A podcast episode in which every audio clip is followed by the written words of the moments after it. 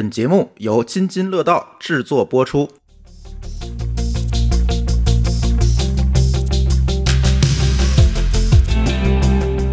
各位听友，大家好，这是一期科技乱炖。呃，中间空了一期啊，空了一期的原因跟群在群里也跟大家说了。呵，老高你太配合了，赶紧咳嗽一声。好吧，没事，你说吧。这个老高的最近 也弄出没好利索啊，对，弄出咽没炎来了，然后嗯中间空了一期。然后据说他这两天好了，所以我赶紧赶紧录一下，因为中间错过很多事儿，但是我觉得可能好多也没有必要去太深聊吧，比如什么小米发布会啊，一会儿我们可以 可能聊一聊小米造车的问题啊。那手机呢，大家该看的该摸的，估计也看着摸着，也没什么可说的。如果想听的话，各种数码博主呢说的比我详细的多，咱咱就不细聊了哈。呃，今天主要有三个话题啊，第一个话题。呃，是我们今天下午临时打算，就是临时加进去的，算是。呃，为什么加进这个话题呢？因为这一周之内啊，哎，我这别提了，老高那是闹咽炎了，我这也没闲着，我这经常去派出所，什么情况呢？就连续两个朋友这礼拜被骗，然后总 金额大概哎不到三百万人民币啊，不到三百万，都是电信诈骗。呃，咱不提名字是谁了啊，这个大家可能也不知道，也不认识，但是咱也不不说细节了，反正哎都被骗了。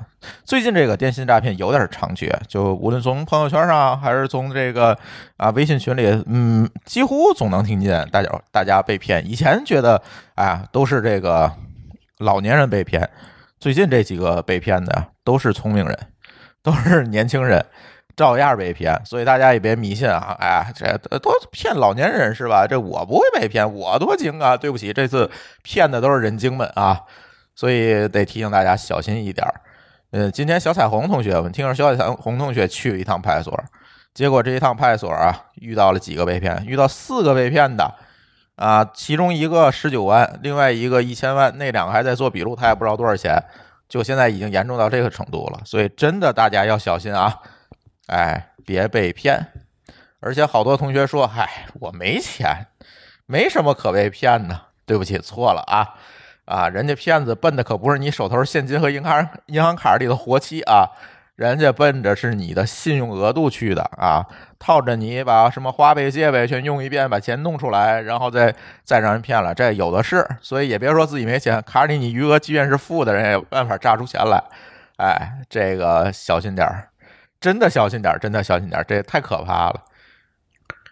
对，最近这个电信诈骗这个事儿，这个大老板不是还讲话了吗？对，大老板讲话了，要严抓啊。对，对，然后联想到最近不是好多人在吐槽说那个反诈 APP，嗯，大家就用 KPI 式的方式帮大家装，对吧？各种招儿就让你装，但其实。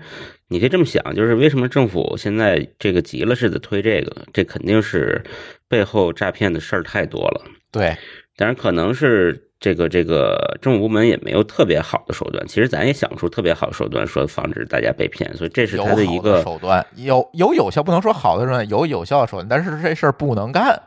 你干了，经济还是搞不搞，对吗？这个钱被诈骗完了，对，一般都会出境，这这也这也是个大问题。对啊，但是你不能因为这个说人民币都不能出境，那大家还做不做生意了？又不能一刀切，所以现在就没有办法。所以这个反诈 APP 成了个抓手，就是聊胜于无。所以呢，这个好像看起来推的挺猛，大家其实我觉得也别吐槽，这个背后肯定因为这个大数据咱没有，但是公安机关肯定有嘛，对吧？所以有点严峻。确实是有点严峻，我觉得这次从推这个反诈 APP 就能看出来急了，真的急了。为什么急了？我相信这里不是说人家想那个怎么怎么样你是吧？我推个爱国人没必要啊，人家排个苹果商第一也没有意义的，对于人家来讲。呃，更重要的还是说这事儿确实是有点儿猛了，真的有点猛了。这我真的不相信我能够大半夜去派出所去解决被骗的问题，去帮别人。就这种事儿，我觉得这个主角要是我妈，我觉得还有可能，对吧？这个没想到是一个周围的朋友，这也太可怕了这件事儿。哎，对，说到这个，这个我我可以说说这个被骗的妈的经历啊。呵，这个很逗。你刚才说，我我妈确实也被骗过一次，那其实还是两年以前了。那个时候流行的诈骗主要是这个跟金融相关的嘛，嗯就是你买一个什么东西，对吧？回报率超高，，P to E，就是就是之前大家聊的这个，就是你你你看上的是人家的利息，人家看上的是你本金，对吧？其实他这个被骗的过程挺简单啊，因为这个 P to P 之类的大家都知道，但是里边有一个细节，其实我特别想讲，特好玩儿，就是他跟我我妈一开始不好意思，他跟我借钱，后来呢，这个借了十万块钱，也不二十万块钱。后来，反正就是他不好意思跟我说他被骗了。他跟我借钱，应该是为了还他跟别人借的钱哦，啊。他其实骗的那个钱回不来了，但是呢，他说他们拉了个群。后来，后来他跟我说实话，说这个事儿这钱可能回不来了，报警了。报警了呢，后来这帮受害者拉了个群，没事儿在这群里交流点儿这个心得。嗨，后来，你知道我心里突然就一惊，我我心说，我心说这个被骗的人拉一个群，这个群的商业价值蛮高的啊，你们想一想，哎哎，我可以在这个群里再骗一波。对。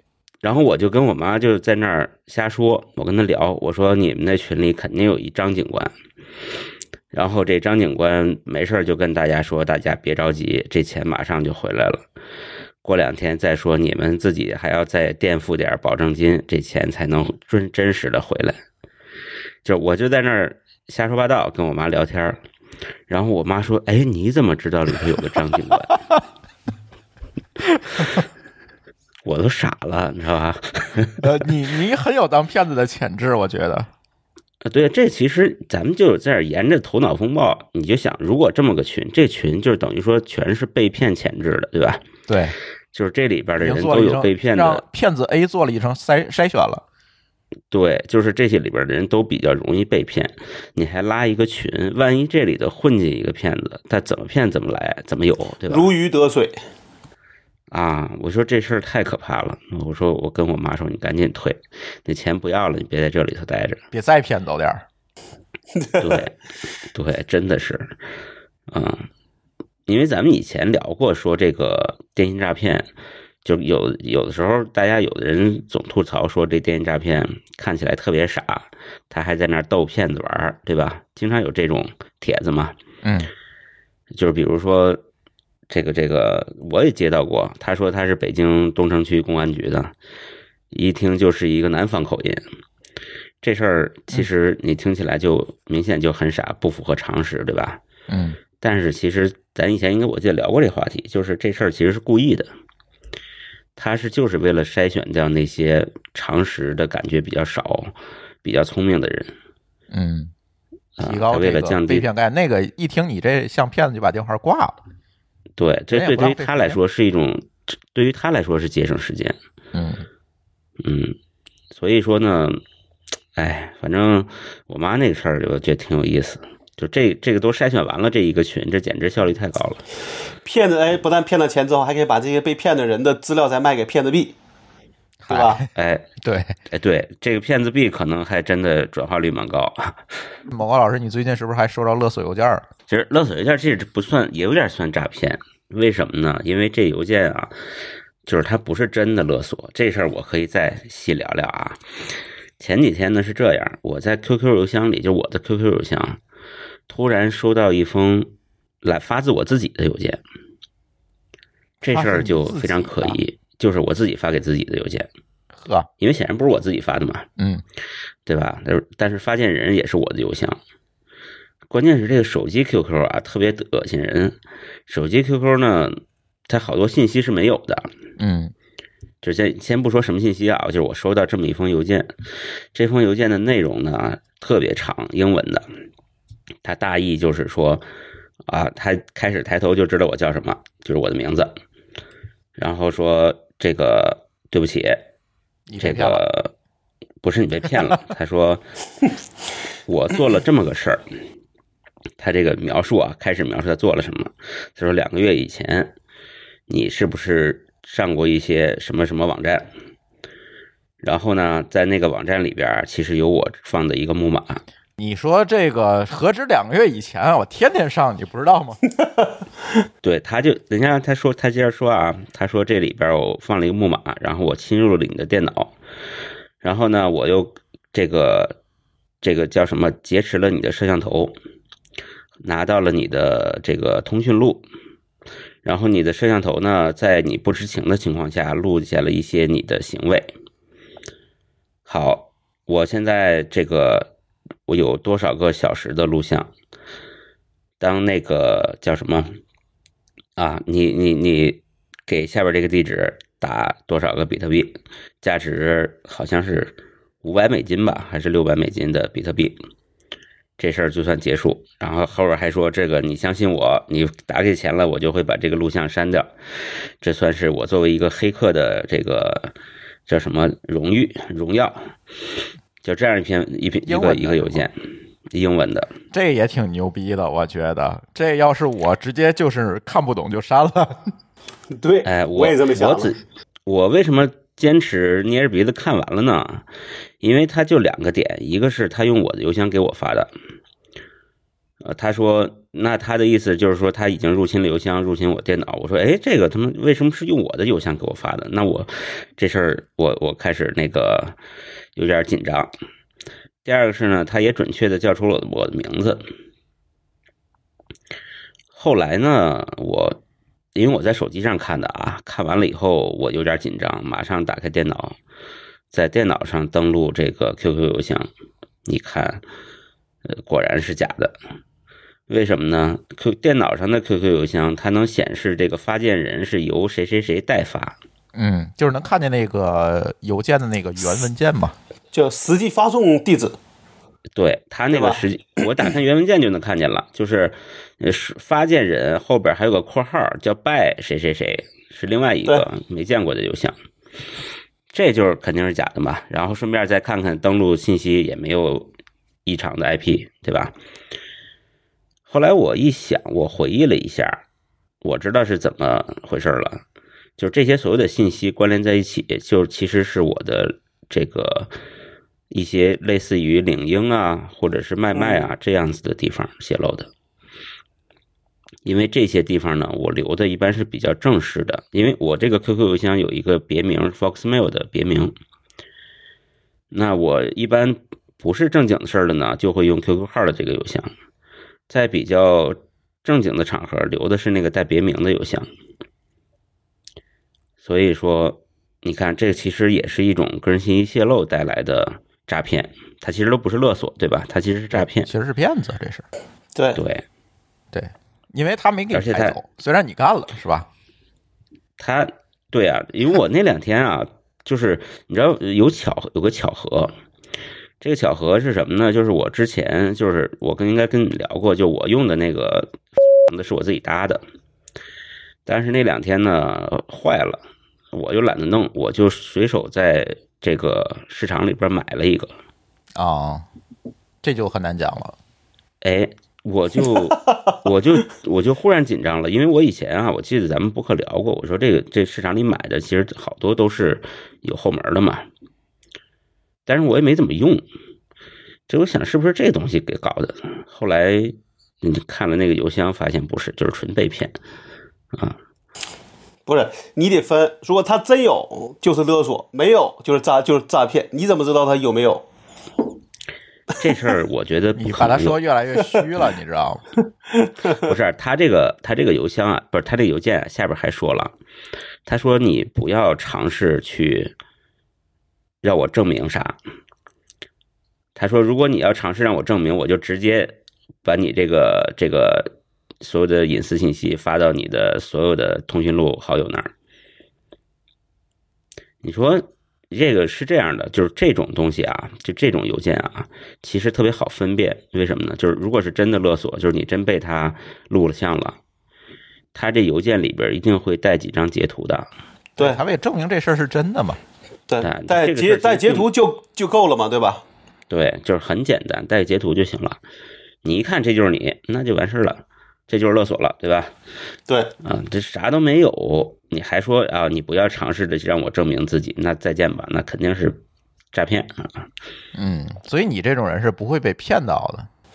那时候不是有个段有个段子嘛，说好像说是这个有有有诈骗团伙给这个给这个所谓的这个发的邮件，说你有什么什么样的这些隐私在我手里，结果收到一大堆钱，然后还有人去去自首。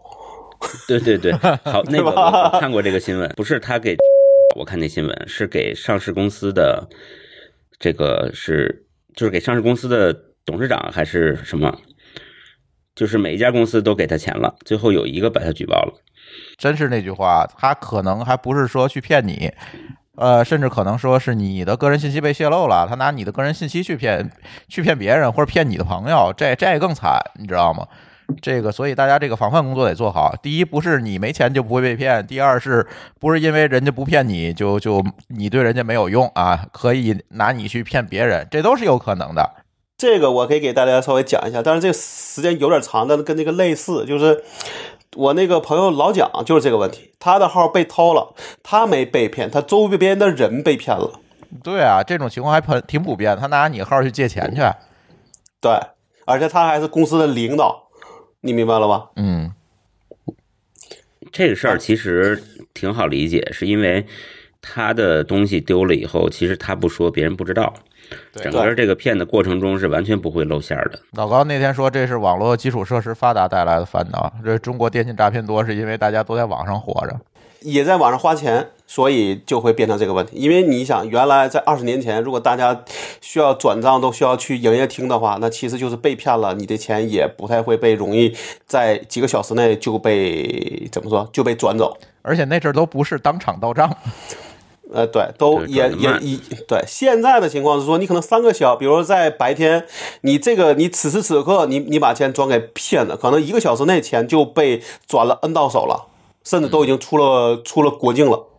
对，那你确实真的不真就不就这就变成跨国的诈这个跨国诈骗了，更不好追踪，对吧？是我那朋友从那个呃被骗到发现被骗中间隔了八个小时，这时候再去派出所，一切都晚了。对对，你这时候只能是把运气赌在这个骗子手艺不精上面。不会有这么多手艺不精的骗子呀。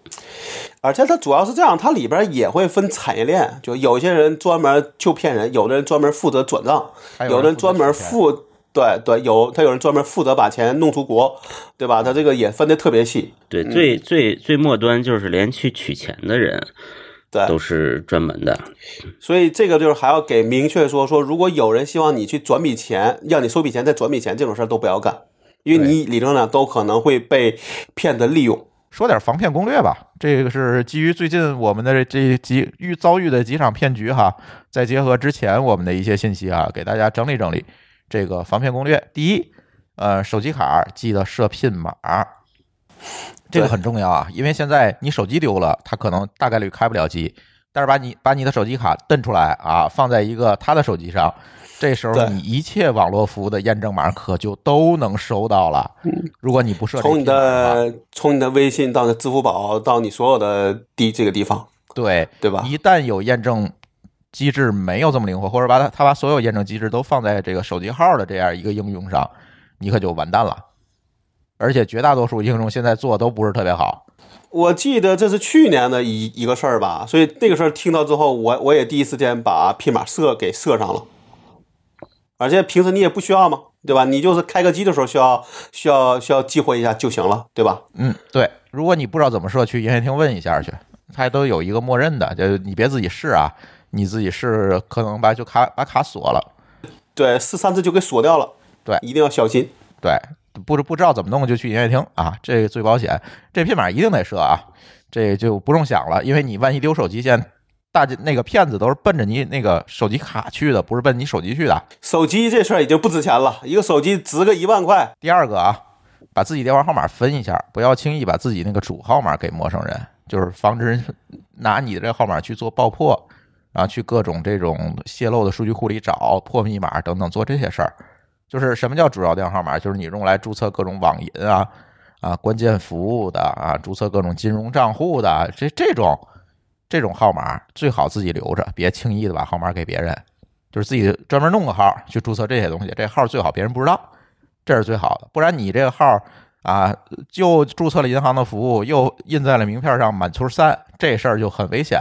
你不知道这个人拿着你号码惦记干什么，而且他干什么的过程他也不会告诉你，主要是这就很危险。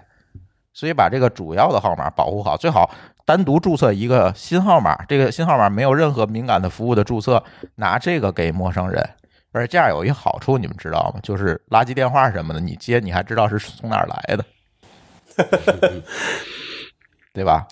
这个是手机号码保护好啊。第二个，千万不要信这个非物理真人见面情况下的转账啊，或者问你个人信息这种请求。老板说了，给我转一百万，你接着电话你就转吗？甚至说老板在微信上说一句你就转吗？这事儿就非常非常危险。为什么我说不是那个真人见面？即便是打电话，你也最好留个心眼儿，因为这个现在声音也是可以伪造的，对，甚至最不像最好是交就那话那话怎么说？叫交叉验证，对吧一？定要交叉验证，你给他打回去，甚至说我加上你真人，我再给他。比如说大额的，一下转一百万，这老板以前也没这习惯，是吧？你最好你过来，你我哪怕你给我开了，你也得给我过来，我你我我验证一下也是不是。也也也也不是啊，你张总说你是李总，那我找张总问一下总行吧，嗯，对？吧？嗯，然后张张总回头也也不信，这事儿就哏儿了，你知道吗？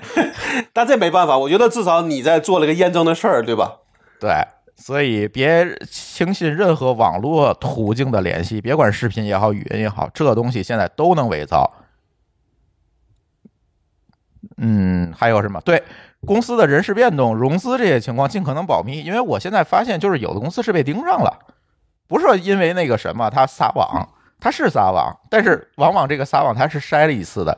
比如说，哎，你在什么这个公开媒介上说过你融资成功了，啊，说过你这个财务刚刚换人了，C CFO 换人了，就在这个当口是这个公司最脆弱且最有钱的时候，往往哎骗子就该来了，人试探一下你这漏洞，万一你招的这个新人不靠谱，就完蛋了。因为新人也不了解公司情况，也不知道也不了解老板的行事习惯，这事儿就很容易被骗。其实你说盯上，咱们之前在信息安全的那个话题里边谈过这个问题，就是就是大多数的信息安全的这个威胁其实都是撒网，对所以说真正遇到盯上的时候，基本上没办法防，就是他就针针对你这一个人，怎么着都想把你给搞了，这事儿就很难防。他围着你干呢。对对，所以就是对公司来说，就是尽量少冒头儿。哎，就像刚才说的，你融资你别别，当然你融资有的时候你得你得宣传哈，这个市场上有宣传活动，这也没办法。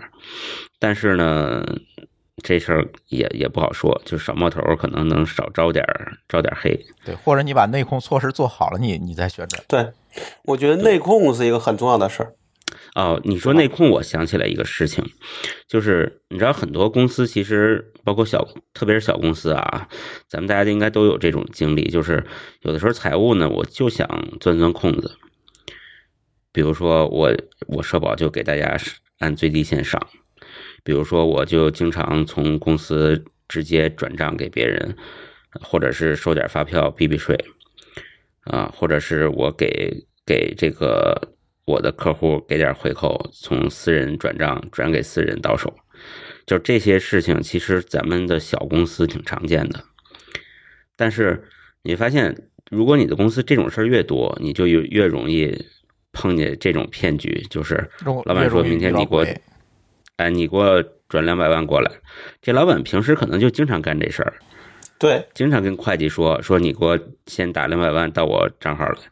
哎，但是某一天说话的这个是个骗子，这事儿你就没法防了，对吧？就是就是因为你本身你就经常干不合规的事儿，你碰见一个真的李鬼来了，你就真你分不出来嘛，对吧？对对，所以其实还是希望大家尽量合规。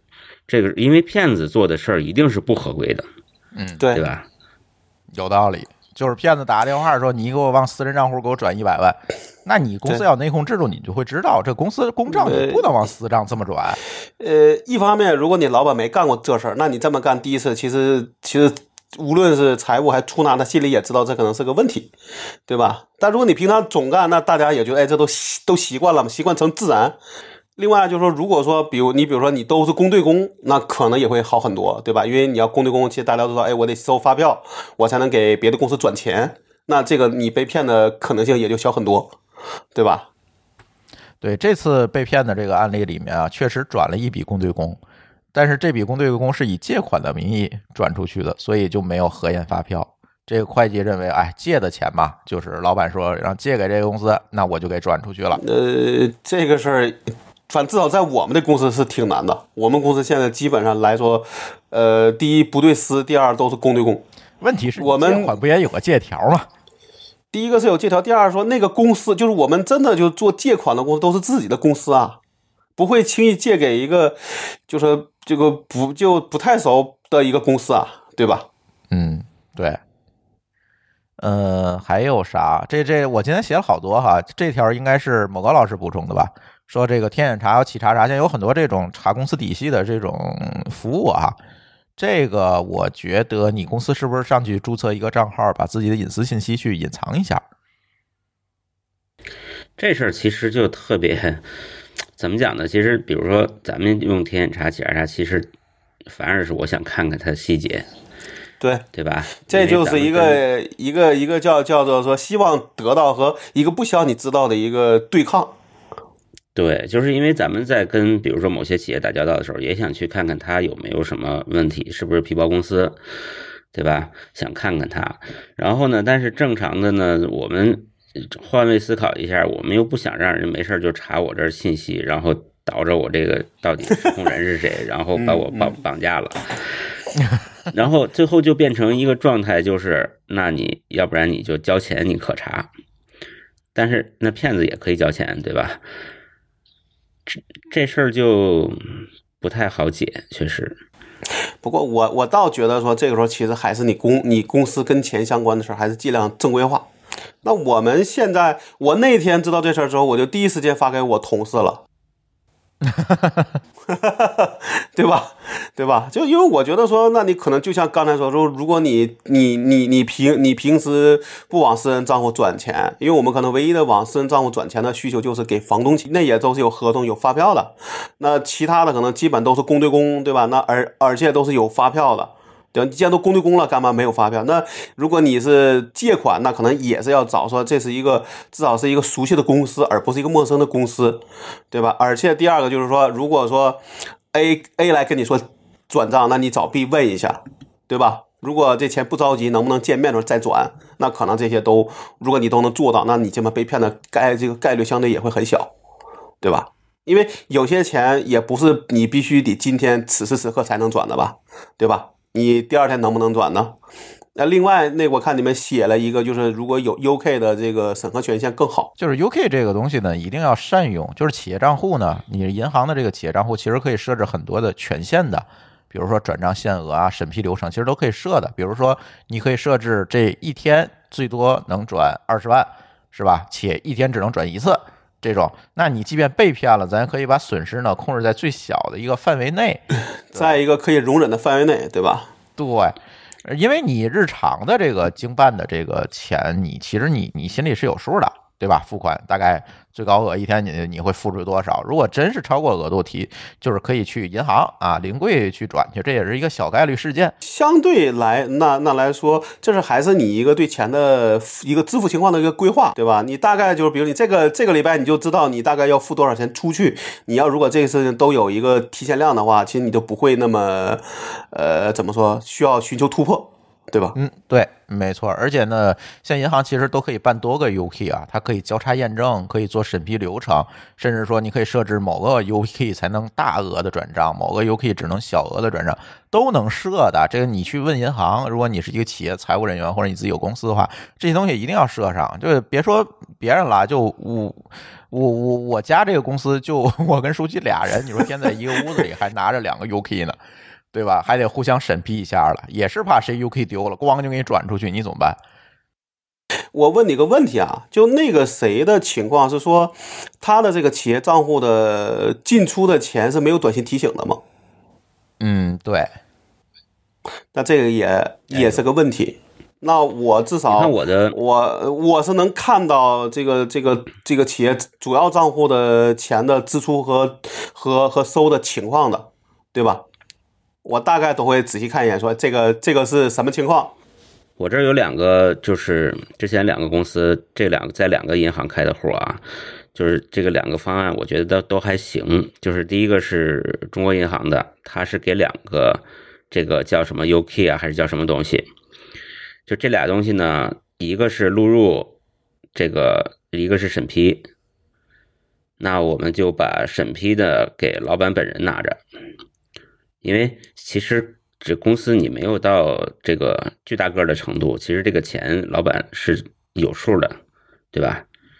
那就是老板本人拿着，别人这个不管是会计还是什么，你就管录入，然后批那一瞬间，老板批就行了，也不会花很多时间，这就安全了，对吧？对那第二个呢，是我忘了，呃，后来那个是哪个银行，招商还是什么？它只有一个 key，只有一个这个这玩意儿。后来呢，就开了一个短信提醒，就是你转出去以后，它马上会，就我会马上收到一条短信，说这是一个什么钱啊？这个就是事后有点事后诸葛亮，但是它至少及时，对吧？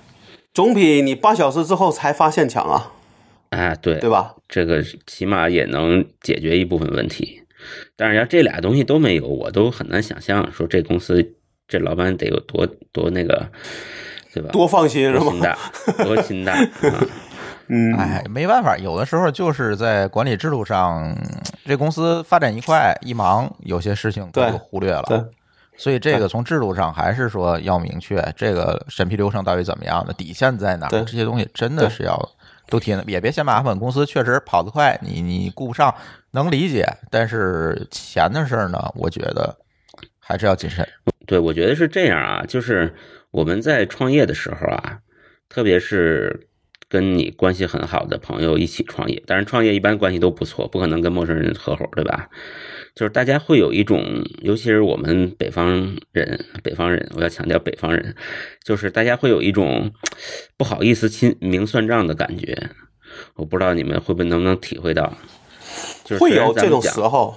啊，咱们讲亲兄弟明算账，但是总有会有一种说，哎，咱们俩合伙干了这么久，可能半年一年，那我如果这个时候明确一下财务的审批制度，会不会显得很见外？会不会让对方心灵受到伤害？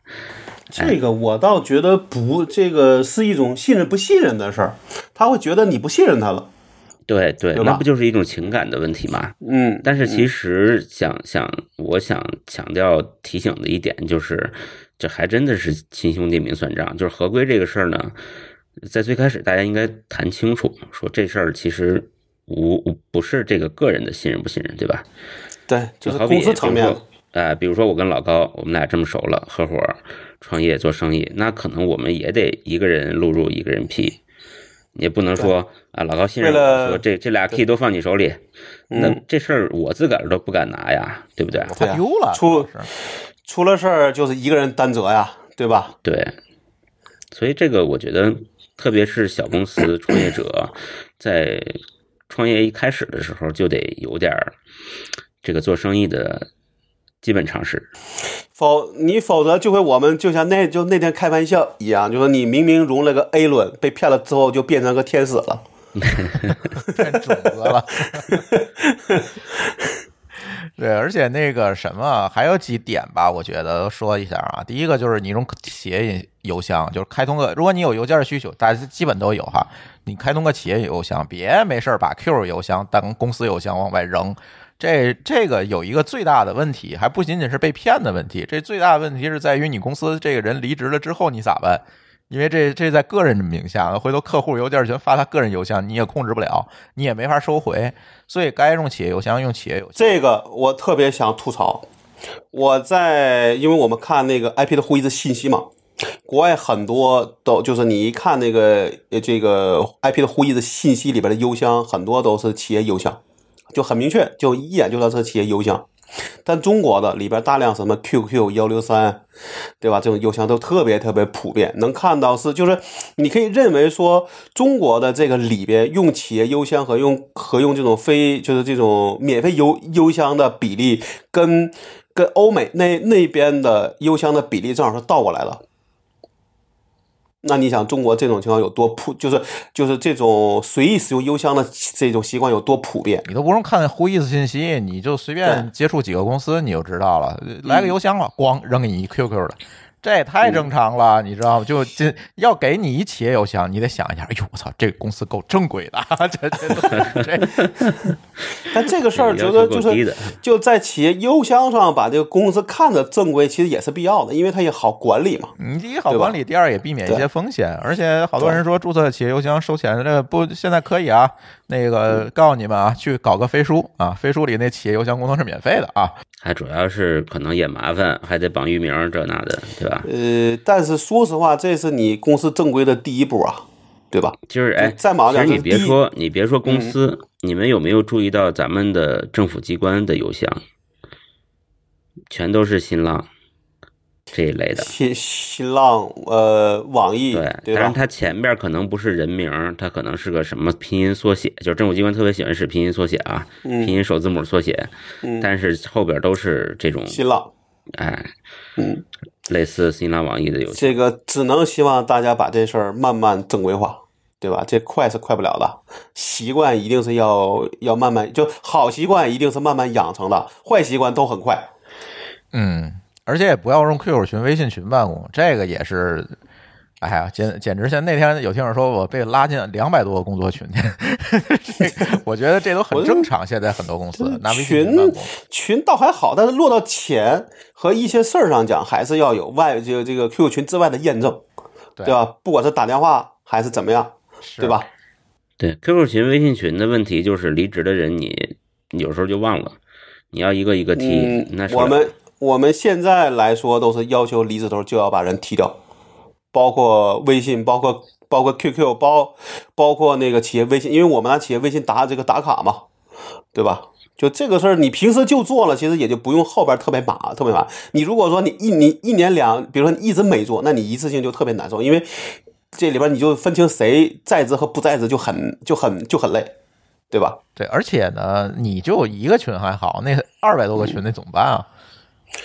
二百个群，那真是没办法。我们其实都是根据这个，就是至少我知道的群都是根据实际情况，就可能就那么十几个群，嗯，对吧？啊，但是你比如说，你说你就两个人在里边聊天，我我也不认为那叫工作群，嗯，人家肯定建了一个没有你的群，哎，对，我相信。但是那个群里边有谁，我也不在乎，对吧？对吧？因为他们可能在里边也是闲聊天，不是真的在办公啊，嗯。办公协同软件，我们可能会单独再聊，因为之前其实我们也聊过飞书啊、钉钉这些的。但是最近我们看看会不会再聊一起，因为去年我总觉得我那天咱录这个五周年节目还没放啊，这期节目回头放出来。录五周年的时候我就说过，这个二零二零年给我印象最深的，如果一定让我摘两个应用，给我印象最深的应用，第一个就是小宇宙，第二个就是飞书。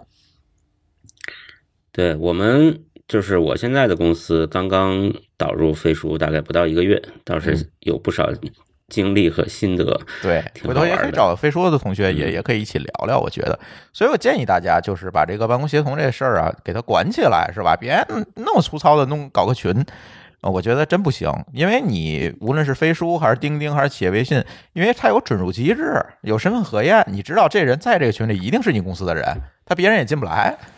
对对吧？不然的话，谁改一个老板头像进来，你真不知道他是谁，你没法核验的。你怎么知道？你会看微信 ID 吗？你肯定不会看，对吧？他可能绝大多数人看一个名字，看一个头像，哦，这是老板。而且就是那个问题嘛，就是呃，能看懂的人有，但也有人他看不懂啊。他看了个头像，对吧？说我说我是谁谁谁，你可能就就信了。那这种情况下，你如果第一步你就轻信了人，那你后边一定会中招了。而且不要把那个私密的东西、公司涉及公司机密的东西，在这个微信说让你给我给就给我发个报表，你就发，对吧？对你该发邮件发邮件啊，该怎么样怎么样，别在这个微信上乱飞，而且更别保存在手机上，因为现在好多手机其实有木马，你不知道，万一文件区找到你，其实完全是不知道的。换成 iPhone。iPhone 一其实也不是绝对安全，因为你这个保存的路径你不能确定，对吧？你能确定 iOS 系统安全，你能确定非文件的这个软件安全吗？你确定不了，因为这是一个链条的问题啊，这个一定要小心哈。而且呢，啊，该开强密码开强，别弄个企业邮箱密码设一个 QQ 企业邮箱，还搞了一个密码一二三四五六，这就疯了。当然，现在可能好一点儿，绝大多数的系统可能都会要求你做那个两步认证，最起码会发个手机号，啊，发个验证码之类的，会好一点儿。但是还是那句话，是你手机卡可你可别忘了设拼码，不然你手机号丢了又是个麻烦，这都一环扣一环的，对吧？所以这是再一个，你一定知道，你要是犯了事儿，你放心，警察肯定会来家蹲你的，啊，尤其一般抓人呢都是在凌晨，就是你最没有防备的时候冲进来把你带走。啊，不会那个大白天给你打个电话说你涉嫌洗钱了，你你 你怎么不是你找他就是说你涉嫌有这个钱，也不会让你弄个保证金的，不可能的对吧事儿，这？不可能私下找你要钱，这种钱这种事他干了，他你就可以投诉他了。如果他是个真警察的话，啊，对对啊，这这不可能啊！这这要你要犯了事儿，肯定是来逮你的，不可能给你打电话啊，打电话你就跑了。但我相信我我相信这么被骗的人，往往心里都是有鬼的，呃也不是对？吧？我看了几个案例，哈，真不是，他就认为警察就是这么办案，他就对这个办案流程不是那么熟，就是没进去过，你知道吗？他会有一点这个斯德哥尔摩综合症，嗯，就是警察开始会吓唬你，然后呢又又做这个换位思考状，替为你好，然后他就会很感激，他就会特别配合。就是别被套路了，我觉得。，对嗯，对，一个是套一个套路，第二就自己还是希望自己身得正呗，对吧？嗯，而且你要觉得哪儿不对劲儿，或者是哪儿不对，哎，先报警啊，这个也 很重要。对，我觉得这么多的警察编制，你周围多多少少都会认识一些警察的人的，对吧？你可以问问，到底这种情况是不是真的会这么办案？嗯，要不这种事儿就说啥好，你那你说我有，咱们就去派出所干，对吧？你让我去当地派出所都行，对吧？你让当地派出所来监督我干什么事儿也那也可以，但不要是随意就是在外边说让你转钱你就转钱，对吧？是没错儿。嗯、有事报警啊，别回头在家先醒味儿，醒过味儿来，好几个小时过去，钱也没了，这也没必要。这种冒充警察的，我在想，会不会有一种可能，就是他也抓住了大家其实对对这个警察这个职业有点陌生、有点害怕的感觉。有有可能，而且呢，他编的理由他不他不是说你自己干了什么，而是说你涉嫌干了什么事儿，你明白了吧？这样的话，你说你信不信呢？就是大家在内心啊，要跟警察交朋友，不要害怕警察。对，那也是一个职位而已，对吧？职业职业，你要相信这是人民警察，对，哎，这个就可以了。你你人民警察为人民嘛。对，哎呀，反正说了这么多啊，也是最近有感而发，今天下午临时加的话题，就把别的话题我说先不聊了啊，咱先聊这个。这最近骗被骗的周围朋友真是，哎，太可怜了，我觉得真的太可怜了，所以赶紧跟大家聊聊，最近这个网络诈骗确实有点猖獗。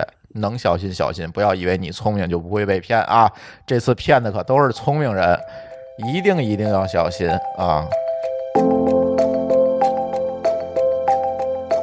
那下一个话题啊，这个就是刚才我们聊到这个小米发布会啊，小米发布会居然一开开了两天，我都疯了，你知道吗？要是看完一天就完好，第二天还有，我都疯了，因为那个上下级呃雷军也咽炎了，是吧？他也说他好像感冒吧，他也确实一次性可能开不动。另外，我觉得他这东西太多了，你真开一场，大家后边就昏昏欲睡了。对，其实他也开不完。后来我看第二天那个那个信息量也是开不完，所以他分两天了，我觉得也正常吧，也正常。呃，别的不聊，聊小米造车，嗯，到底行不行这个事儿是吧？因为最近大伙儿也知道，听友都知道，嗯，我在考虑搞个电动车啊，各听友们经常来劝我说你应该买特斯拉，那个说你应该买小鹏，小鹏，那个说大家的都扯淡，你应该买未来，就就就 是天天跟我那儿，每个人还都私聊，你知道吗？特别是，但是呢，我现在其实也没有决定好啊，大家可以继续跟我私聊。呃，但是小米我觉得可能赶不上了，他说三年之后才对才会发首款。三年之后是吧？对，呃，哎，咱可以聊聊小小米造车这个事儿行不行？当然，雷军在上面卖了一通情怀啊，大家可能也都看了。呃，我们抛开这些情感因素啊，说我必须 all in 之类的，我们抛去这些情感因素和这个造势的这个因素，我们是不是应该从一个创业创新的角度去坐下来仔细去看看小米这个造车到底能不能行？老高你怎么看？我没啥看法，因为我觉得它这个怎么说，就是他现在手机这个市场肯定是进入到一个瓶颈期了嘛，对吧？手里有那么多钱，那他势必要想他要再做点什么。对吧？因为有时候这种新增长都是靠进进入新领域，无论你是竖的增长还是横的增长，都是要进入新领域的。那这个是跑不了，只不过是说这回把这个宝压在车上边了。尤其大家认为说这个车也在换代嘛，对吧？从所谓的燃这个燃油车，从油车到电车，那对于他来说，他觉得你看我干的也是一个怎么说？如果你把车就把电车也当做个电子产品看，那他觉得这个东西他没有跨太大的界呀，嗯，对吧？嗯，是，嗯，毛高老师你觉得呢？其实我倒不是特别乐观，因为我之前有一个看法，就是我觉得咱们之前聊过的一个看法是是什么？那会儿还没有小米造车的这事儿啊，就是是我我的一个看法就是，国内这个新能源三巨头，新的新能源三巨头，未来、理想还有小鹏，小鹏对吧？嗯我觉得我对他们三个不太看好的原因是什么呢？是我觉得他们会成为先烈，就是把市场培育起来了以后，传统车企传统车企会杀进来，然后利用自己的比较这个在这个汽车的整车的制造设计还有渠道上打败他们。当然，这个观点朱峰不是特别同意啊，我记得之前。呃，我也不同意。啊，反正我我也不同意无所谓吧。就是我觉得在这样的一个，也许这三个不会被传统车企打败，因为他们三个积累的已经不错了。但这时候如果多个小米，我就不知道它的优势在哪儿了。它就等于说在这两波的夹缝中，嗯，它我觉得如如果说它要有优势，它有两个。第一个，它在年在年轻人里边算是一个比较大的牌子，对吧？认知。第二个呢认知，对对，品牌认认知。第二个就是说，他如果说能够把车跟他现在所有的这些产品的一个集成做好了，这也算是一个优势，对吧？因为大家都希望说，可能比你比如说，我为什么一定只能在手机上控制我的这些家这些家电呢？对吧？我能不能把这个中控放在车上也行，对吧？我觉得这至少也算一个。第二个呢，我觉得对于它的一个优势就是，它现在如果从我现在这个角度上想，就是如果从所谓这个这这个叫什么创新创新者的窘境上看，它现在还还还有冲劲儿，还想往前冲，对吧？只是它做什么的一个一个区别，但它只要有冲劲儿，它再忙的都能找就都能找到自己的一个呃，就是如果都能找这个正确姿势的话，其实基本上这个冲劲儿基本上你是挡不住的，这个不是你这些老的车企能够挡得住的，对吧？这这是在我现在的一个看一个看法。但如果说一个老牌子跳出来说我要做电这个造电车，但我认为这是一个被逼的造去造车，可能我并不会看好。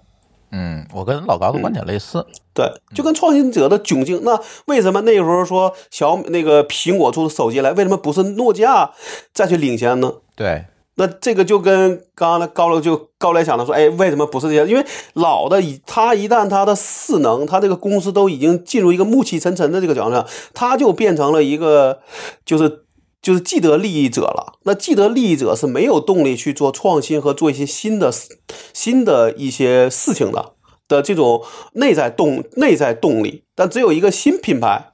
他现在说，我现在我今年能做一千亿，我明年就能做两千亿，他才会去，呃，有这样的动力，说我做什么，而且大部分事情都能成。那我觉得这个势能是小米现在，我觉得如果从核心的优势讲，是我认为的一个东西。至于他现在有没有这个能力，那那些都是可以去后边去花时间、花钱、花呃去找人去补、去补的。呃，但是我我补充一个观点，就是嗯我觉得如果你说的这件事儿放在特斯拉身上是成立的，嗯但是放在国内呢，现在比如说这三家，我们俗称三傻，对吧？我我觉得它不太一样，就是说这我们现在国内造车的基本它的生产还都是代工式的，还是在这个应该去生产，它应该是牌照的问题，不是他不想自己生产啊。那也是问题啊。那问题就要慢慢补啊。这个问题我对吧今天做了一些功课哈。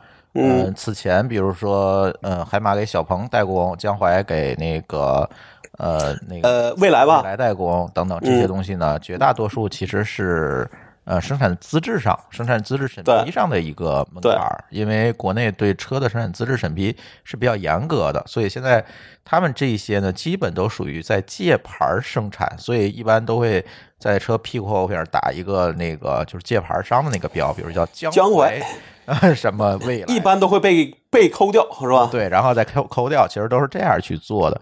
但是呢，其实从本质上来讲，比如说小鹏，咱那个现在我研究比较多，小鹏哈，他自己产线就是完全是自己的了，已经不存在这个这些问题了。而且从国家政策的角度呢，呃，我那天我看到了一个政策的一个指引，呃，车的这个准入许可是要取消了。就是以后就不需要再出现这种非常诡异的这种结合了。而这些造车呢，现在最难的东西，并不在于是我做个壳子这件事情，其实有非常成熟的技术。那天有一个汽车博主叫杜买买，他去参观这个小鹏的工厂，我也会看到这个东西呢，真的已经相当先进了。不是什么我们想象有多高的这个技术门槛，这些成熟的生产线、机械臂这些东西都能解决。对，往往但是往往呢，这个门槛可能会在哪儿呢？会在这个算法的积累啊，在于这个整体车的这种调教，对吧？这个我们总说这个啊，这个宝马开宝马这个啊方向盘这个比较稳，是吧？底盘比较稳，这些东西都在于什么？都是在于车体的调教等等，这是需要经验积积累了。而且在燃油燃油车的世界呢，更重要的积累就是两大件儿嘛，就是呃内燃机和变速箱这两大件儿是有积累，但是电动车其实就把这最难的两大件儿给它跳过去了，不存在了，都是无极驱动的这个电机，我来解决所有的问题。所以现在所谓的国产车有一个所谓的弯道超车的这样一个机会，就是取决于这儿。剩下的呢，我觉得就不是什么门槛儿，剩下你都可以慢慢调，甚至说现在所谓的这个智能车是吧？它都可以从从软件的 OTA 升级上去解决。那以前呢，这个车造出来什么样就什么样了。现在我 OTA 一下，哎，体验又变了，就所以说嘛，这电车未来就是电子产品。嗯，就是个电子产品了。所以呢，所以他们会有机会，他们觉得谁都能造是吧？啊，这谁能造也是打引号的啊。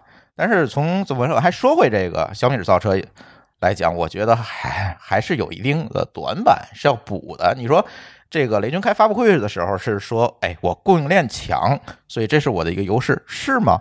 我觉得可能是，但可能又不是，因为他所谓的供应链强是在他现在汽油领域的供应链强。嗯，那汽车的这个我我我我觉得他的话是说，我这个能做强，那个我也能做强。他想做的是一个类比，呃，好吧，对吧？对吧？但是但是呢，不同的行业可能真的没法类比。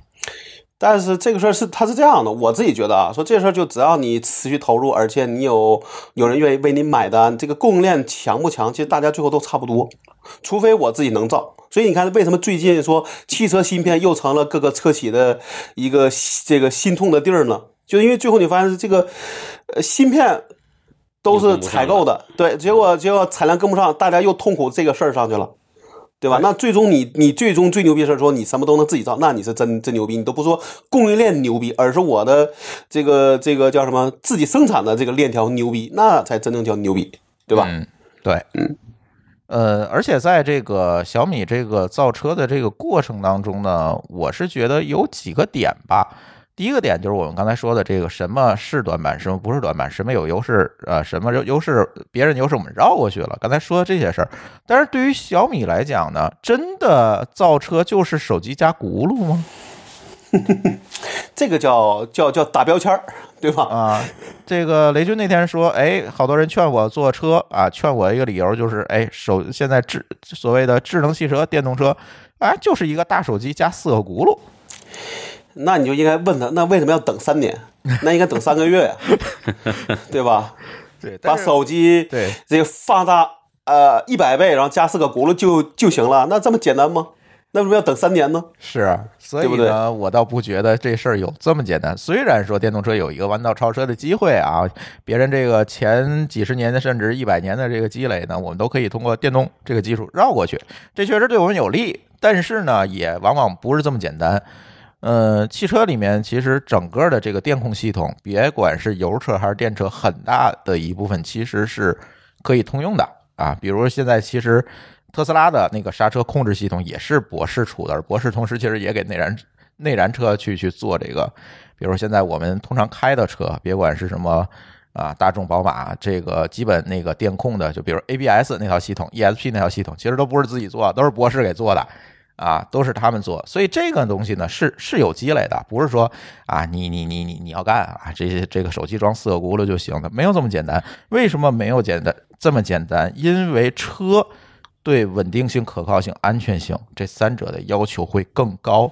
你可以接受比你手机高得多小米死小米手机一天死一次机重启一遍，但是你车开在高速上死机了，这事儿就要完蛋了。都不用说死一次，你死五秒，你看看，对，这就这事儿就完蛋了。所以它对稳定性、安全性的要求，跟一个真的大家都说电动车是个电子产品，但是我觉得跟电子产品，我们通常意义上的数码电子产品、三 C 类的这个消费产品，可真的是不一样的，那是人命关天的东西。而且这还有一个对，还有一个问题，手机的这种寿命相对来就是就是真这个真实的使使用寿命其实是比车短得多的。对手机最多两三年换了，车两三年换就疯了。一般我觉得至少三五年吧，嗯，对吧？对，按照咱的年检的周期，那就是怎么也得开六年啊。车里边的设备，你想风吹日晒的，对吧？一一个一个最大的问题就是你在你在手机上可以拿很多的黑科技上，但是你在车上是不敢上的，嗯，你不敢轻易去试啊。对你试了之后，这一批，比如说，我记得当时我看一个很明一个说那手机触摸屏，就是就指的那个触摸屏的事儿，你我就会发现那个文章里说，就是说你是手机厂商对触摸屏的要求跟汽车厂商对触摸屏的要求完全不一样。，啊对，完全不一样，包括摄像头。呃对因为它是在恶劣环境里去做，车对标是专门的一个标准，这个东西能放在车上，它是有 验证的，它跟手机不一样。对，所以在这块儿呢，我觉得小米现在的这个积累，能看到通过积累带来优势，无非就是这个粉丝是吧？这些小米忠实的爱好者、对，追随者可能就是这些这些用户。第二，他现在他这个公司的四，这叫四，我管它叫四能。对，就他现在是一个饥饿的狼，他见到什么都想吃，嗯。对吧？而且能吃得下去，是不是？但是这个车三年之后才推啊！我在想，现在的这波我粉丝三年之后是什么样一个状态？我倒觉得，他说三年，我倒觉得他证实了这件事儿。他要说一年他就能出，那你敢买吗？我不敢。对啊，三年后买这，我觉得至少他还做好了这个打算，对吧？是今天那个咱录音之前，正好小鹏开了发布会，发布了他的新款车 P 五，据说是第一款搭载激光雷达的呃轿车啊，它甚至实现了这个城市内的自动驾驶。啊，就是城市 NGP，就是以前的 NGP 只能在高速上用或者快速路上用，这次终于可以在马路上这个辗转腾挪躲这个快递骑手了。哈哈哈哈 对，这个是它的一个卖点，说我们这个符合中国国情。你看中国的道路状况多么的复杂，然后就拿出一堆照片，全是那个外卖骑手，你知道吗？这个我我也想跟那个谁，就是这个这个毛高老师说，说特斯拉最大的问题就是它它对中国国情的适应能力啊。现在特斯拉不仅仅是城市道路搞不定，甚至它这个自动就是高等级的自动驾驶，连快速路都用不了，只能用在封闭的高速公路上。那就很难。但是现在现在是说，大家就是这有些地方在尝试做这种高速路的对自动车的对自动驾驶的这种支持叫什么？对对对对，那那个可能会好好很多。我家这儿就在装，我们家这个楼下所有路口都在装这个车联。这个这个是目是目前看降低自动驾驶难这个难度的最好的方法。对就是你完全靠车是没戏的，必须车加路。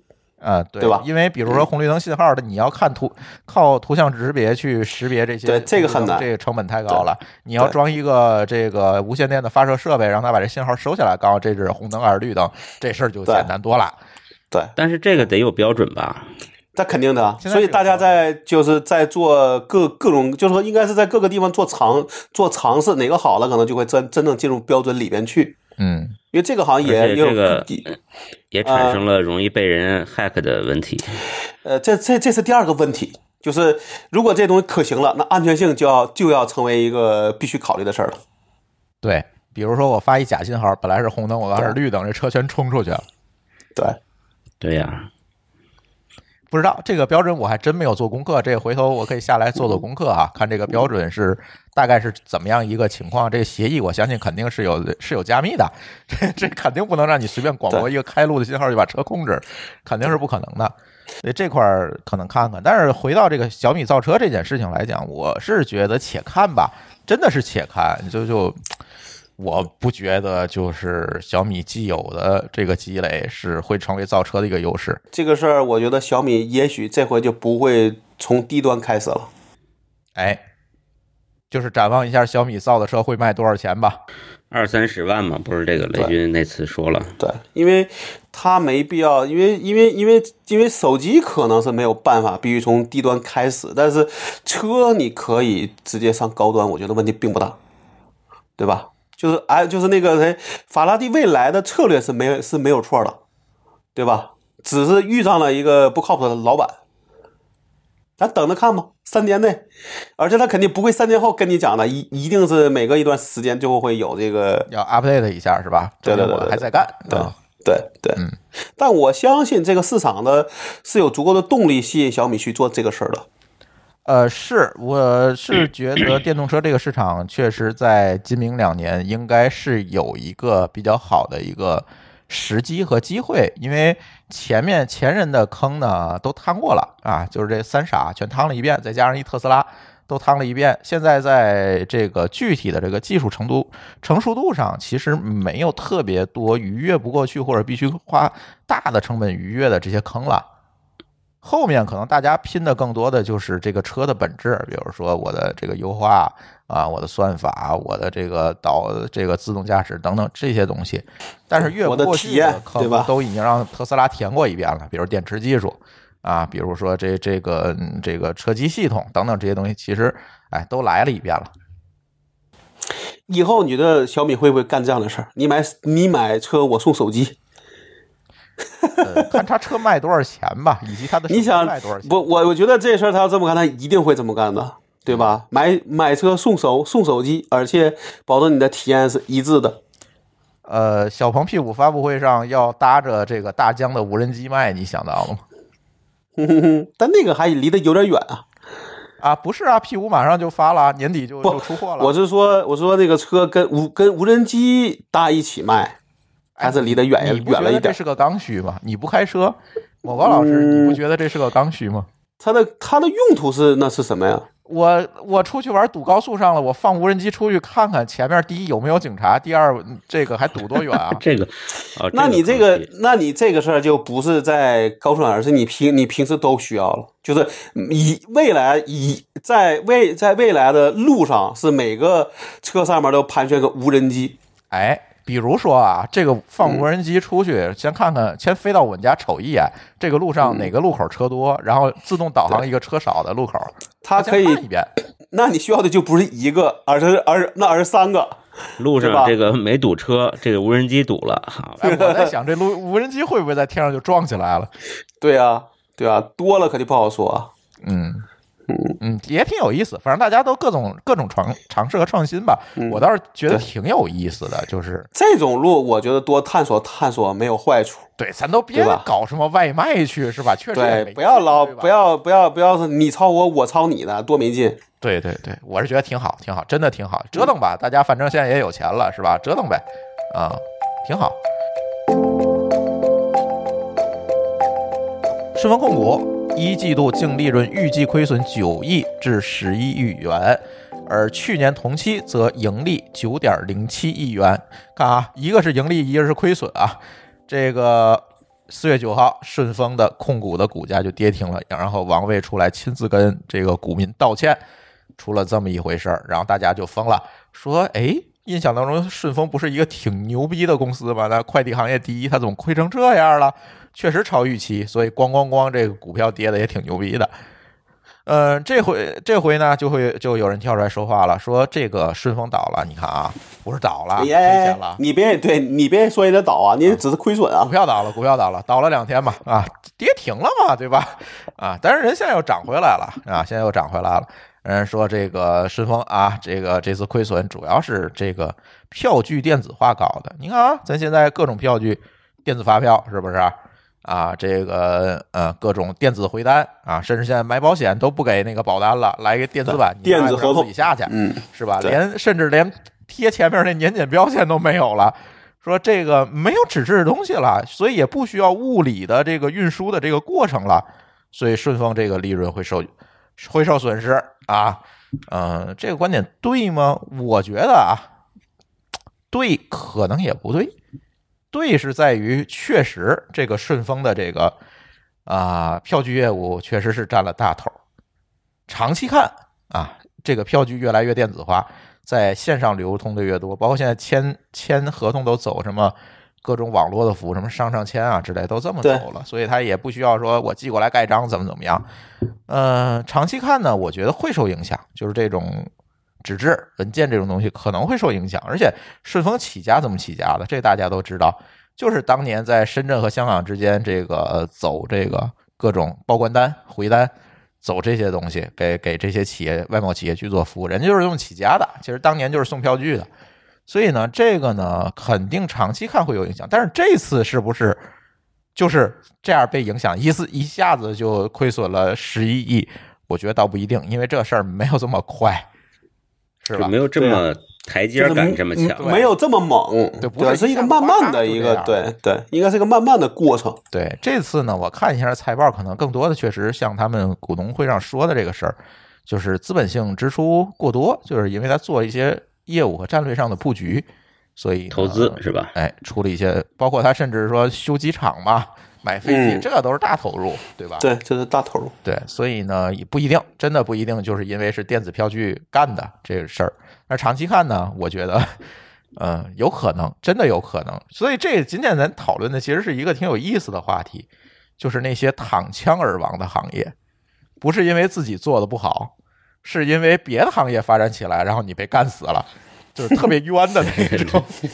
特别有意思。就是把你干倒的，往往不是你的竞争对手。啊，对，这种躺枪死的，我觉得挺冤的，打引号啊，挺冤的，真的，就是近的，咱就可以说这个方便面啊，呃，咱特指是低端方便面啊，不是那个什么，现在其实康师傅、统一，包括现在还有什么拉面说啊等等这些公司做那个相对来讲高端一点方便面，我看卖的还挺好的，咱就特指那个低端方便面，因为整个的销你拿量这几年都在降，除了疫情期间在涨，疫情期间在涨，是因为大家都在囤货，就是各种囤这个吃的。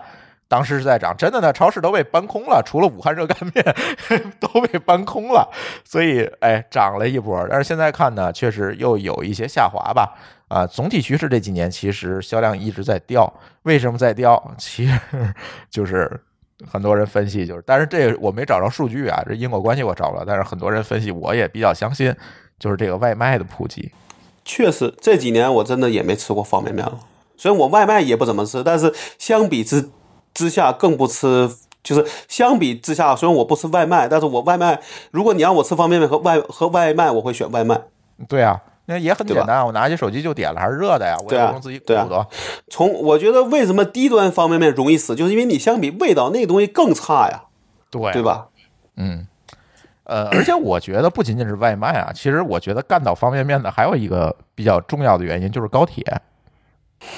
嗯，你以前消费方便面场景在哪儿？在火车上，对你一坐但现在坐两天。嗯，不能但现在吃了，现在 对，现在不是现在高铁上卖的食物也相对丰富了。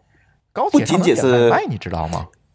对啊，就是他会再送到站上来，你下去拿就行对了。你比如说，你去的去上海，比如中午我经过济南西，我就可以嗯在那个是幺二三零六那 app 上点外卖，在济南西点外卖，啊，输入完了你是哪个座儿，然后到点就给你送上来了。而且就算是你不能点外卖，它现在车上的食物相对来说也比原来丰富的多。而且它是对吧这个整个的车的运转周期短了，你就嗯没有这么多在车上吃东西的需求了。你说你跑到上海可以吃，你跑到北京，跑跑到天津、北京，你还吃吗？有时候就忍一忍，下次跟朋友吃饭不就完了吗你？连半个小时你还忍不了吗？对呀、对呀、对吧？所以方便面就是一个典型的，就是被别的行业干死的这么一个东西。呃，还有啥？哎，还有，哎，想起来了，干死交通台的是谁呀、就是交通广播，北京交通广播，呃，幺零三点九，这个这个人家还活着呢啊！这个干 对这个死死是要打引号的，就是但是肯定是不如之肯定是不如之前了。交通对吧台不知道，因为我们也不知道它的播放量是怎样的，这个广播也不透明。对你也没法统计但。是确实确实我现在是不怎么听了。嗯对，因为你原来听他的一个很大情况是听车况，路况，对吧？嗯，对，听路况，路况对吧？然后，那现在路况往往都被这种导航软件给就给替代了。那你说它被什么？然后另外呢，现呃就是说，你原来交通台可能还有一个事儿，就就就是这这种叫什么？咱们原咱们原来呃电话叫车，那个是不是也是交通台的一个业务？啊，这个我都没经历过，这个我还比较年轻啊，那不是交通台业务，那是交通委的业务，那两回事儿。呃，但是不是都是交通台承接的？这我就不知道，啊是但是我是那个真，对但对那这个地方咱们咱们应该是说，干是交通台的是导航软件，不是打车软件。呃，其实为什么说干死交通台是打车软件？其实我知道，我说到这儿，肯定好多听友刚才猜的是干死交通台是博客，不是啊，博客现在没有这么收听 收听量，我不会这么往自己脸上这个。这个还没那么快，对吧？对对对，不是啊。为什么说干死交通台的是打车软件啊？其实这里特别有意思，因为听交通台的绝大多数的听众其实是专业司机，出租车司机，他每天才能连续的去收听这个交通台的节目。但是呢，因为有了打车软件，他就把所有的精力放在那个打车软件的提示上了。如果他开着一个交通台广播，其实他是非常吵的，因为他要忙腾出手来抢单，甚至说要给乘客打电话。在这种情况下，啊打车软件，因为在车上你这个注意力分配就更加稀缺，对吧？对对对，这个我注意过，就是呃，我坐的几乎所有的滴滴这类的车都没有，他不听任何东西，就是司机，他不会开音乐，也不会开广播。对，而且有了还专心由于这个看导航车内的这个打车软件本身也内置了导航功能，它也不需要听路况了。嗯，就是二合一了嘛。嗯，你从司机的这个角度上讲，那打车软件肯定是没有错的，对，对吧？嗯所以呢，这个这个也很奇怪，就是你说的这个交通台，我想起来以前幺零三九，北京幺零三九还出过一个叫幺零三九行车手册，啊对我，不知道你们知不知道？那个它是纸那个纸质的，对吧？对，里边是嗯好多地图，还告诉你北京的某些这些复杂的桥怎么走，就是好挺厚一本，我还买过一次。嗯嗯，后来他就彻彻底底的被这个导航软件干掉了。对啊，我看实时的不好吗？对啊、对，嗯，哎，还有，还有，还有，还有，你们谁还记得这个当年百度和 Google 在中国争过一个市场，MP 3下载？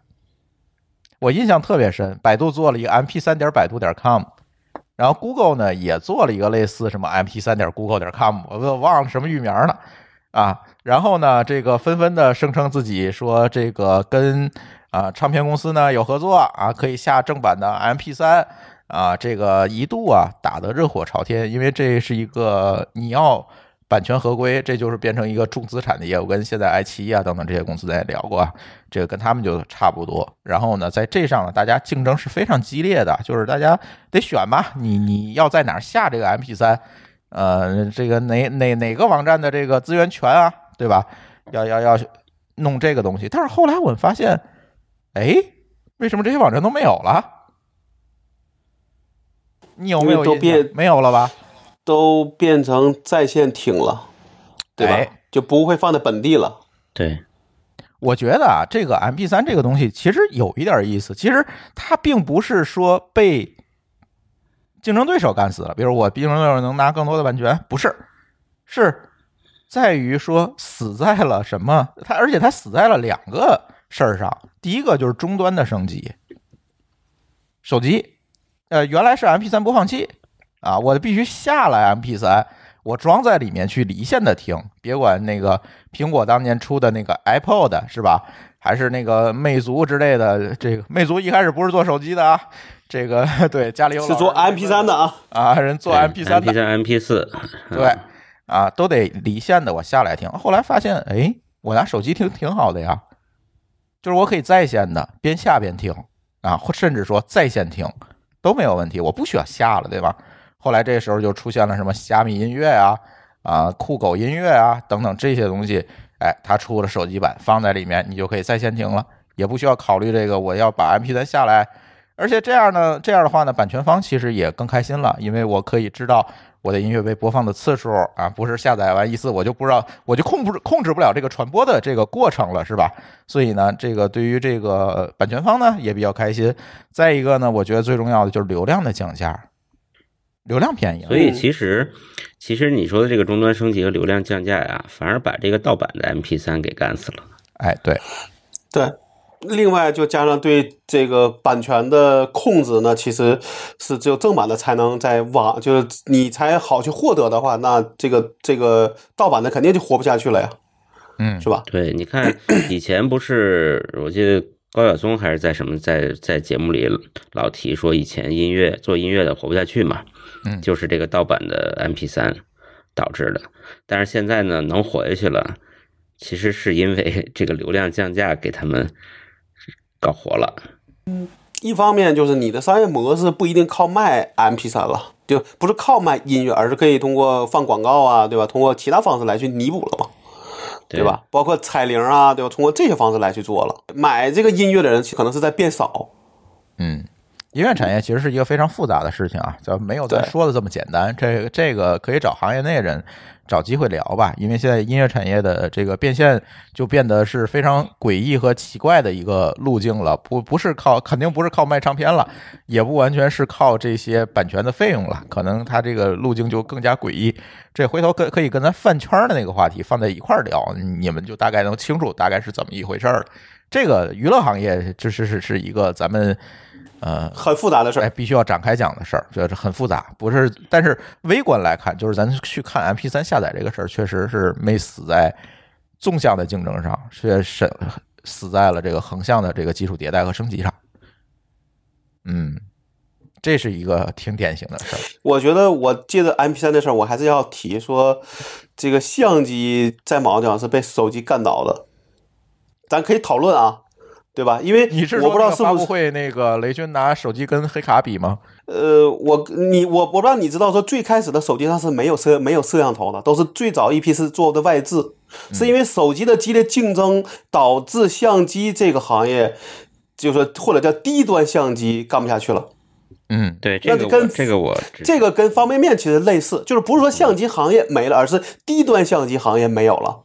对，卡片机什么的没有了。对，而且这个并不是说人家手机一开始就做了摄像头、做了相机，而是在不断的激烈竞争中，导致这个相机做的越来越牛逼，然后哎，把低端相机给干没了。嗯，对。那你说这个算不算是一个躺枪的行业呢？算啊，那个行业的竞争激烈，导致你这个行业被干没了，对吧？是，对。这期其实原定呃是狗叔会参与一下，就是他其实想讲讲那个呃小米十一 Ultra 的那个大底啊，那一那个一杠一点一二的那个大底。会对这个摄摄影的这个效果带来多大的这个影响？因为他这块相机这个东西他是专家，但是没来得及哈，这可以放在后面再给大家补。如果你想听这个话题，可以给我们留言啊。所以在这一块上，我觉得挺有意思。挺有意思的是在于说，如果我们现在提相机，你脑子里第一反应其实不是那个啊卡片机啊，或者是甚至都不是微单。你现在一提相机，一定就是至少是个单反。啊，至少是个高端机啊，就得怎怎么着也得六七千往上的单机，六七千往上的可可能才叫相机，剩下的可能就是手机都解决了，就是这一片的市场就都没有了。所以你像包括那些就是原来只做低端相机的公司，基本上我觉得，呃，就算逃过了就是咱们说的说胶卷这一节，但手机这一节基本上大大部分公司都没逃过去。对，比如什么奥林巴斯。对，啊，这种都是做中低端相机的。尼康，你就包括尼康、佳能的低端，估计也也很难卖了。啊，对，最起码的虽然可能还，有，对对，虽然可能还有，嗯嗯，还有什么？我们可以今天可以给大家举举例子啊，抖音。哎呦，抖音这个事儿，这个东西太厉害了。抖音这就没法说了，因为抖音干掉了所有人。对，抖音出一王炸，说你真好吧？对我出个炸对，你们时间都归我了。呃，不能说抖音啊，就是短视频啊，毕竟还一快手呢，人招谁惹谁了就叫做短视频的应用，啊？对吧？对，或者是短视频这种内容形态，其实是侵蚀了大家所有的这个，最起码是娱乐时间、休闲时间的这个。但这个事儿，我我我正好得点说，那你说这种长视频的，其实也有用户在用啊。那你说它是被侵蚀了呢，还是说什么呢？我觉得我觉得长视频，我觉得长视频被侵蚀了。啊，你觉得是被侵？你说的是中视频吧？呃哪有中哪有中视频啊？中视频是啥？啊，这里有就有一个非常诡异的这个定义，可以给大家讲，在嗯行业内现在有一个流行的定义哈。对，短视频呢，就是抖音、快手这种啊，都可以理解，就是最长也就是三五五分钟吧啊，三五分钟这是最长的，这叫短视频。还有一种呢叫长视频，长视频指的是爱奇艺上的一些视频，对，比如说一一集在四十五分钟，对吧？这剧集电影个样子，这些叫长视频。所谓中视频呢，就是 B 站、YouTube 这种嗯叫中视频，就是一集有十二五到二十分钟对，十五到二十分钟。啊啊，这种叫中视频。所以你要说谁被侵蚀了，还是说他侵蚀了一切？就我我个人觉得这个还是分人，就有的人可能真的他还是看长视频，有人可能就是他偏向于中视频，有人就是偏向于短视频。哎，我我也是这么觉得，我觉得这是个筛选。对我自己来说啊，我只能因为我没有数据，我只能说自己体验啊。对我自己来说是侵占了中视频，因为我我是这么感觉，就是以前 A 站、B 站其实我有也看，但是现在基本就没了，就这个时间都让给抖音了。啊，但是电影呢，我还还是跟原来的频率是差不多的。嗯，那我也说一下我吧，我觉得，呃，我其实时间占用最多的，现在看来还是中视频。我 YouTube 和 B 站看的是非常多的，就是大家可以注意到，我这个节目里总能提到一些 B 站的 UP 主，就是因为是这个原因。然后那天甚至，呃，又要提了 UP 主了。那天拉克斯呃录了一个中视频，说的是去嘉德拍卖行这个入坑拍卖行业，然后拍了俩这个古董瓶子回来。然后我一看，这个拍卖行熟啊，这个而且这拍卖行的陶瓷部的负责人就是我一朋友啊。然后我就把这视频转给他了。这哥们说，最近这两天我已经收到有几百个人给我发这个视频了。那是假，是那是假的吗？还是怎么样啊？哎，那我最关心一个问题，我说你卖给他是真的假的？那哥们儿说，幸亏卖给他是真的。当然这不是这是开玩笑啊，因为他那个嗯拍卖行里面的东西，确实他在那个免责声明上会写我不保真，因为确实这个东西鉴定起来都是另外也应该都是这个，他是都是委托拍卖吧？哎，对，是委托拍对吧卖，所以这个东西呢，古董这个东西就很难讲嘛。这个是跟一个更特殊哈，哪天我可以叫他来录节目，你知道吗？所以呢，挺有意思的。就是中视频这个对大家的这个影响力啊，我是想借这个例子说的是，中视频其实对呃大家的影响力还是蛮大的，真的蛮大的。某些短视频的博主啊，其实你很难记住他，但是中视频的博主，你很容易被大家所认知，因为毕竟第一个啊，它这个视频时间长，你能够看到一个它更全面的一个面貌，就就有点像听播客是吧？就是你能看到一个更全面的这个主播的一个形象。再者呢，确实它的内容会更有深度，你更容易引发一个共鸣和认同感，这个是短视频没法替代。当然，长视频我另说，那那属于娱乐行业的事儿。啊，就是从 UGC 上来讲，可能现在就是短视频、中视频。那其实我觉得是从内容形式上去做了一个筛选，不能说哪个好哪个不好。一个是内容形式，一个是你的价值取向。嗯我倒觉得长视频这个价值不是短视频和和中视频能够替代的，因为电影这类它就是要，比如说九十分钟，就不可能拍个二十分钟的电影来让你看的。所以我倒觉得反而是说，大家的时间会有会出，就是说你的长视频的这个这个时间，如果你能保证的话，那往往是你在中视频和短和短视频里边游移。如果你在这段时间想休息一下，你会看短视频；但如果你想获取一些知识，想获取一些更深度内容，你会看中视频。嗯，另外，我要说，我最近是没有时间看抖音了。对，就是抖音是属于我看时间长。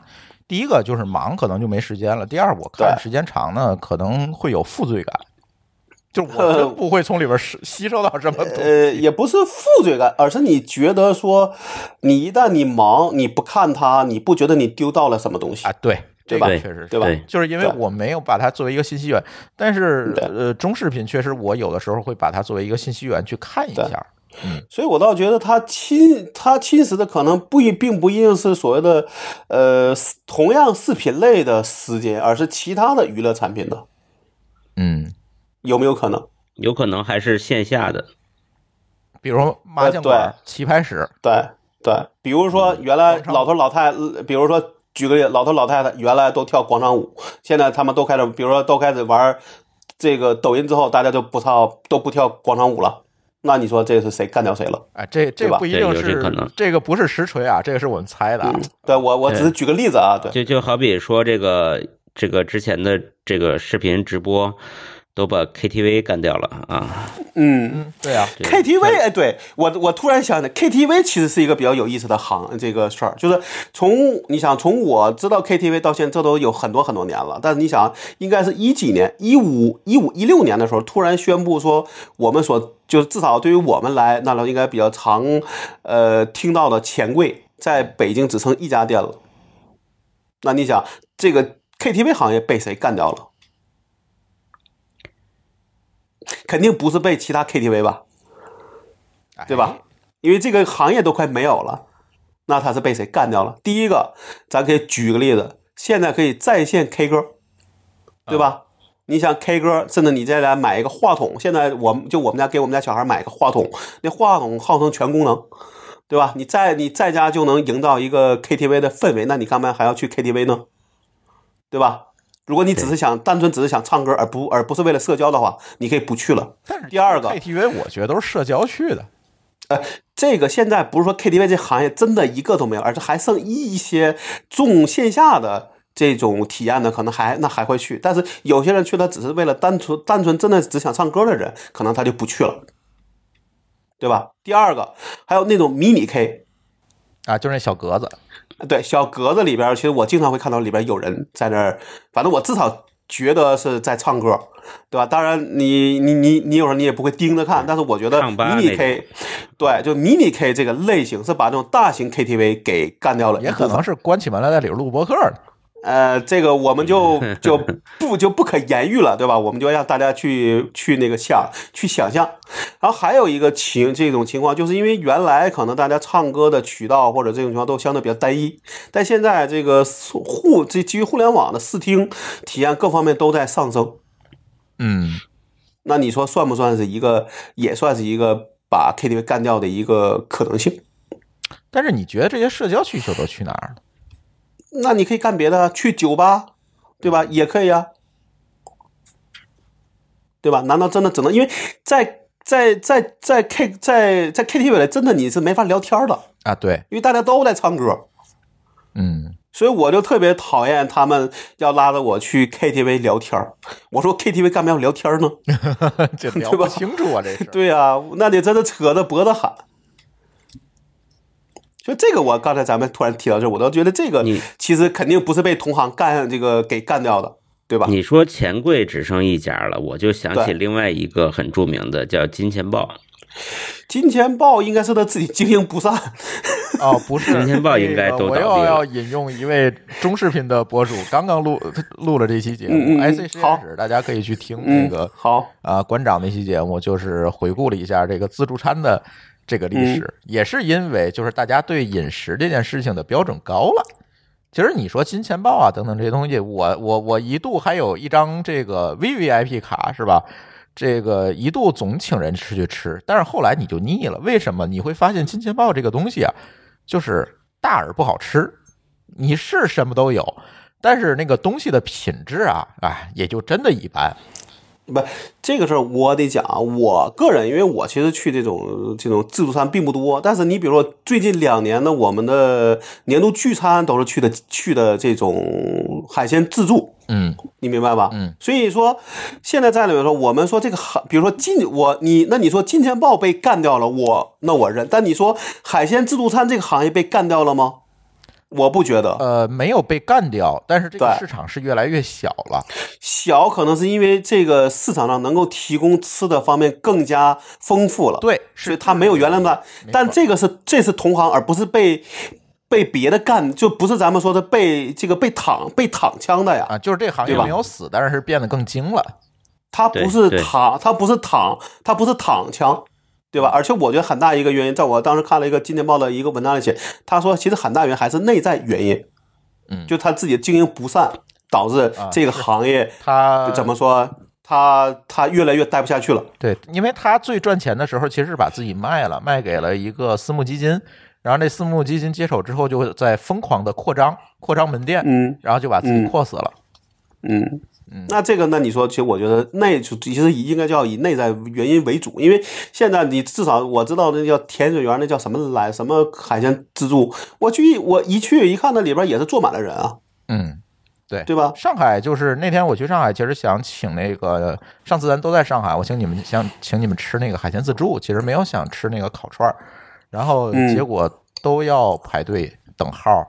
对啊，我我一想就算了吧。其实那天咱吃那羊肉串儿，加起来那个的钱估计也自助了。都够吃海鲜自助了，是吧？对对，好吧，嗯，确实是，呃，海鲜自助啊，就是自助餐是是一个，然后我突然，呃，对我今天路上的时候，我突然想这事儿，我突然想到一个可能潜在可能会没有的一个行业，嗯，就是配钥匙的，哦，修锁因为未来可可能都是电子门锁，或者拿手机开锁，或者拿指纹开锁，而不会有钥匙这一说了，没有所谓的咱们传统意义上的这个钥匙，嗯但是它可以去拆坏了的智能门锁。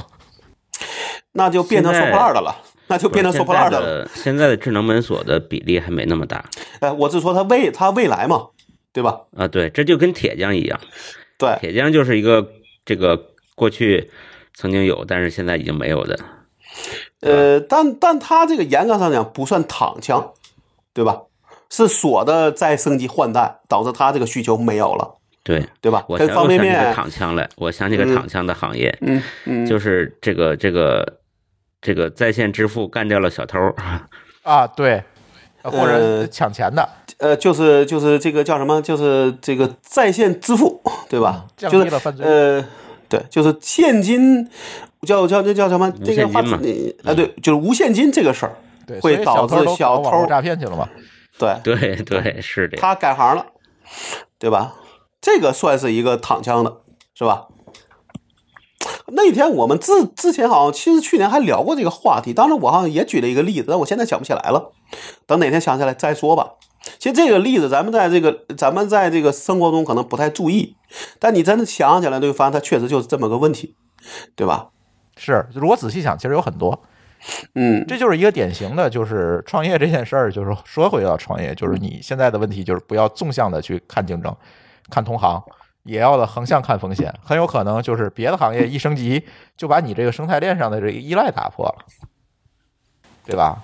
所以这时候你择业就要特别在意。如果你明显知道它未来十年内肯定会不好，那我觉得千万也也不要干了，对吧？比如说出版业，你说说你现在要进一报社，比如说现在了，比如五年前你进一报社，你现在可能就有点惨。呃，对，其实没说这互这个互联网的一个基础设施的升级，其实带来的有好有坏嘛，对吧？对吧？但是呢，就是你一旦落后于时代，那其实很多东西对你来说就是不好的，对吧？是，所以咱我其实还挺期待这一类案例的，我觉得这是一个恶趣味，是吧？欢迎我们的听友 来去留言留言，对哎留言补充，我就我但一定是找那些躺枪的行业。哎，不是那种技术升级，比如说 iPhone 把诺基亚干了，这不算啊，对吧？因为整个手机行业没有死，对吧？是那种说别人把这个行业给整个掀了，这就很有意思。这个就跟我觉得就刚才其实最明显的例子就是我说的，说手机之间的拼命对抗，把把低端相机干没了，哎，对吧？对，那他其实没有对对对，他没想着干你，他只是想集成。其实我那天我还想就想跟你聊呢，说那为啥不是在相机上集成个通讯功能呢？我怀疑有人这么想过。但或者就是说，呃，相机行业等他想明白的时候，已经晚，已经晚了，嗯，对吧？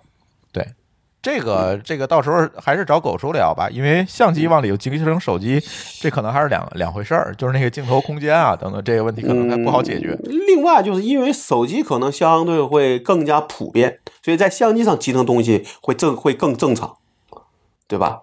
嗯，那个话题你可以找我那个朋友猛哥聊，他不刚买了一个十一 Ultra 吗？人家可是专业的摄摄摄影师，猛哥还可以让他摄影师呢，我真不知道他一直在影楼啊。啊，是吗？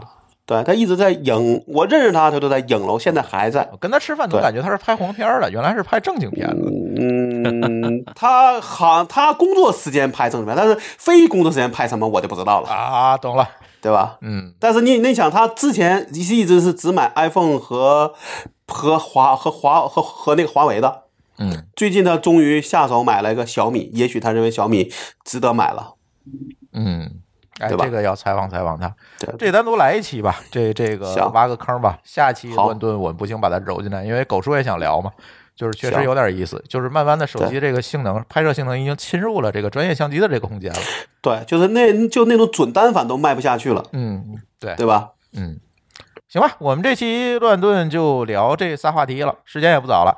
呃，大家如果有什么补充，尤其对我们这恶趣味最后这这些案例有补充的，一定给我留言啊！各个平台可以给我留言，我也听听看看大家怎么看这件事儿的，挺有意思。这也是那天看顺丰这条消息，突然一拍脑袋，说好多人说这个顺丰被电子发票干了，我一想不对呀、因为其实现在虽然有了增值税专用电子发票，但是实际上增值税那个没有那么快了。